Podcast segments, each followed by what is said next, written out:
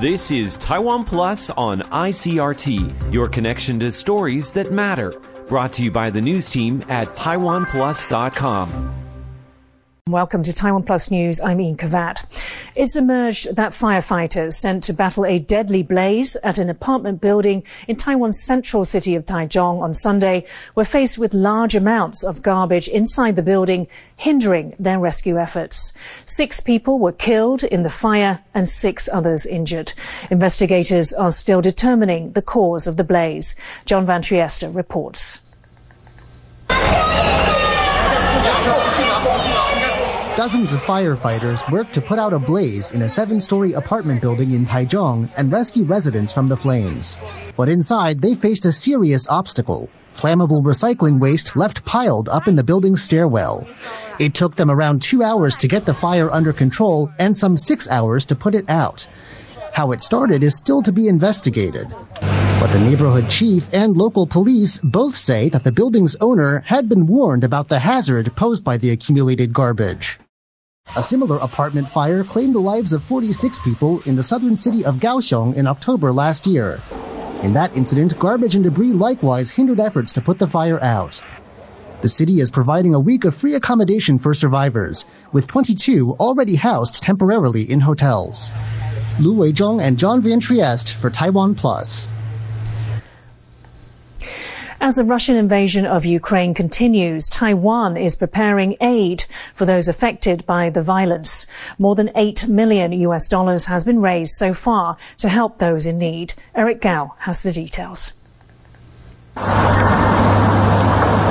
Russian invasion of Ukraine has left thousands of people in desperate straits. To help victims of the violence, Taiwan government has set up a special bank account to accept donations. As of Sunday afternoon, this account had received over two hundred forty-three million N T in contributions, or over eight point six million U S dollars. Top government officials, including Taiwan President Tsai Ing-wen, have donated one month's salary to the cause. The account will continue to accept donations through the start of April, after which the funds will be sent to Ukraine medical and refugee relief efforts. It's not just financial aid being gathered. The Ministry of Foreign Affairs is also collecting material aid to send to victims. Aside from the financial assistance, several rallies have been held calling for an end to the violence. It is a, a local N P O worker, and also no matter how they're contributing, people here in Taiwan are joining the global community in hoping for a quick end to the violence and suffering in Ukraine. James Rayner and Eric Gao for Taiwan Plus. Taiwan's Mainland Affairs Council has hit back at comments made by China's Premier Li Keqiang in his address to the National People's Congress in Beijing, where he said China would continue to advance reunification of the motherland. Taiwan's government said Beijing's remarks were at odds with reality. James Chater reports. Self-intoxicating propaganda. That's how Taiwan's Mainland Affairs Council has described the Chinese Premier's comments about reunification with Taiwan, made at Beijing's National People's Congress. Nearly three thousand delegates meet at China's annual rubber-stamp parliament. Chinese Premier Li Keqiang used this year's speech to implore the two sides to advance the cause of what he called national rejuvenation. The Chinese Communist Party, which took control of mainland China in nineteen forty-nine, has never ruled Taiwan. At the meeting, Beijing set a five point five percent target for economic growth, the lowest in almost twenty-five years, as war in Ukraine and a lingering property crisis continue to dampen prospects. But that lower projection comes as China also announced a seven percent increase in defense spending. Beijing's two hundred twenty-nine billion U S dollar budget for this year is seventeen times that of Taiwan's. And that's as Beijing continues near daily aircraft incursions into Taiwan's air defense zone. The National People's Congress comes ahead of the Communist Party's twentieth Party Congress later this year. At that meeting, Chinese President Xi Jinping is set to break precedent and take a third term as leader. Patrick Chen and James Chater for Taiwan Plus.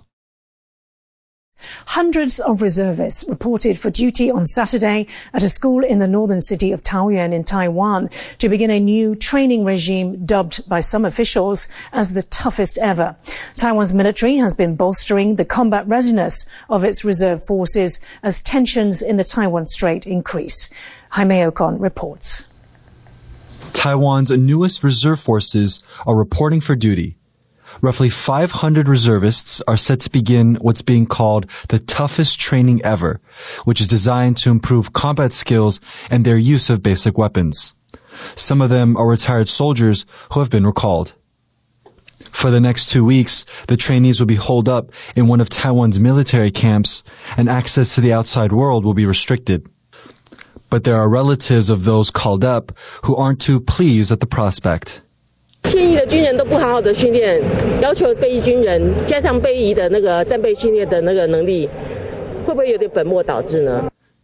training program, which was developed in twenty twenty, focuses more on combat training, such as firing rifles and machine guns. Reservists will have to train for ten hours every day. As Taiwan bolsters its defense capabilities, it hopes that it can prepare the country in the case of an invasion.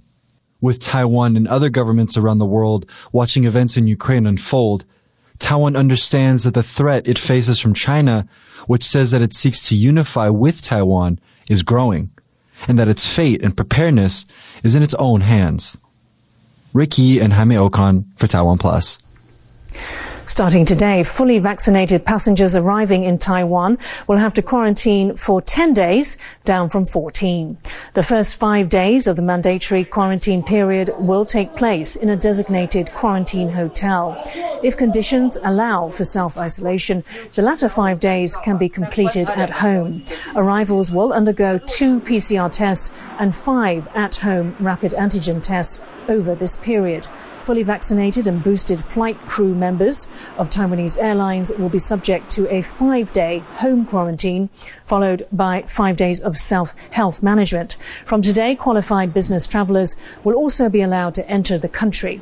If the pandemic situation in Taiwan remains stable, authorities say mandatory quarantine will be further reduced to just five days of home quarantine and five days of self-health management. People in a new Taipei village are doing their part to protect an endangered species of turtle. Eric Gao takes a look at their wildlife conservation efforts. The yellow-margined box turtle, known as the snake-eating turtle or shizugui in Mandarin, is a protected species in Taiwan. The Forestry Bureau established a wildlife refuge for the animals on the south banks of New Taipei's Feitsui Reservoir in twenty thirteen. However, the turtle's habitat extends to the north bank as well, and local residents there have taken it upon themselves to defend the reptiles. Nearby tea farmers have also taken up the cause. They've stopped using insecticides or chemical fertilizers. This is creating a more animal-friendly environment. Improving the local environment for animals may prove beneficial to the community as well.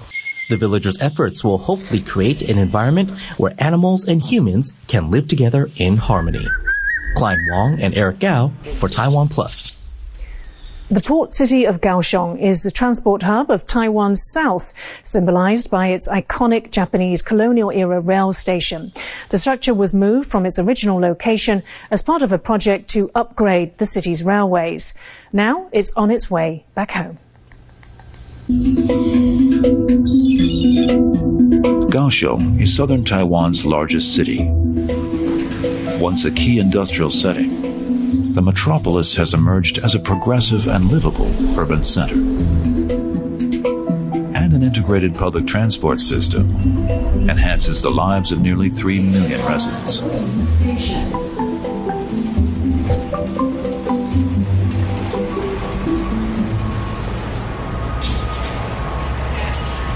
Zhang Weishun has spent forty years as a railroad engineer. Today, he and his team are in for an epic experience. They'll be raising Gaosheng Station off its footings.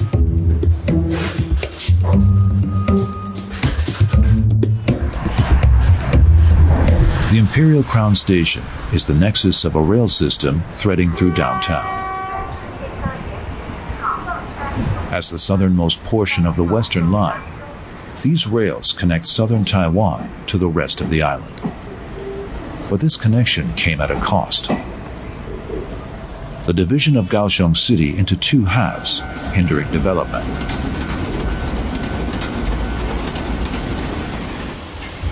In two thousand two, a plan proposed to move the rails underground.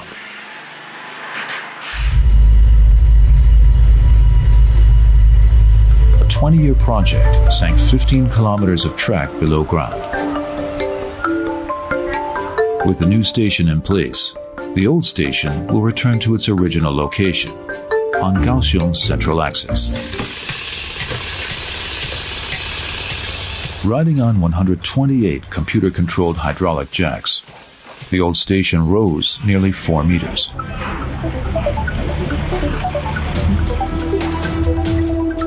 Then, pushed by hydraulic jacks at the rear, the station begins to glide as if on skates. It first slides northward four point eight meters, followed by another move of fifty-eight meters westward, at the stately pace of one centimeter per minute.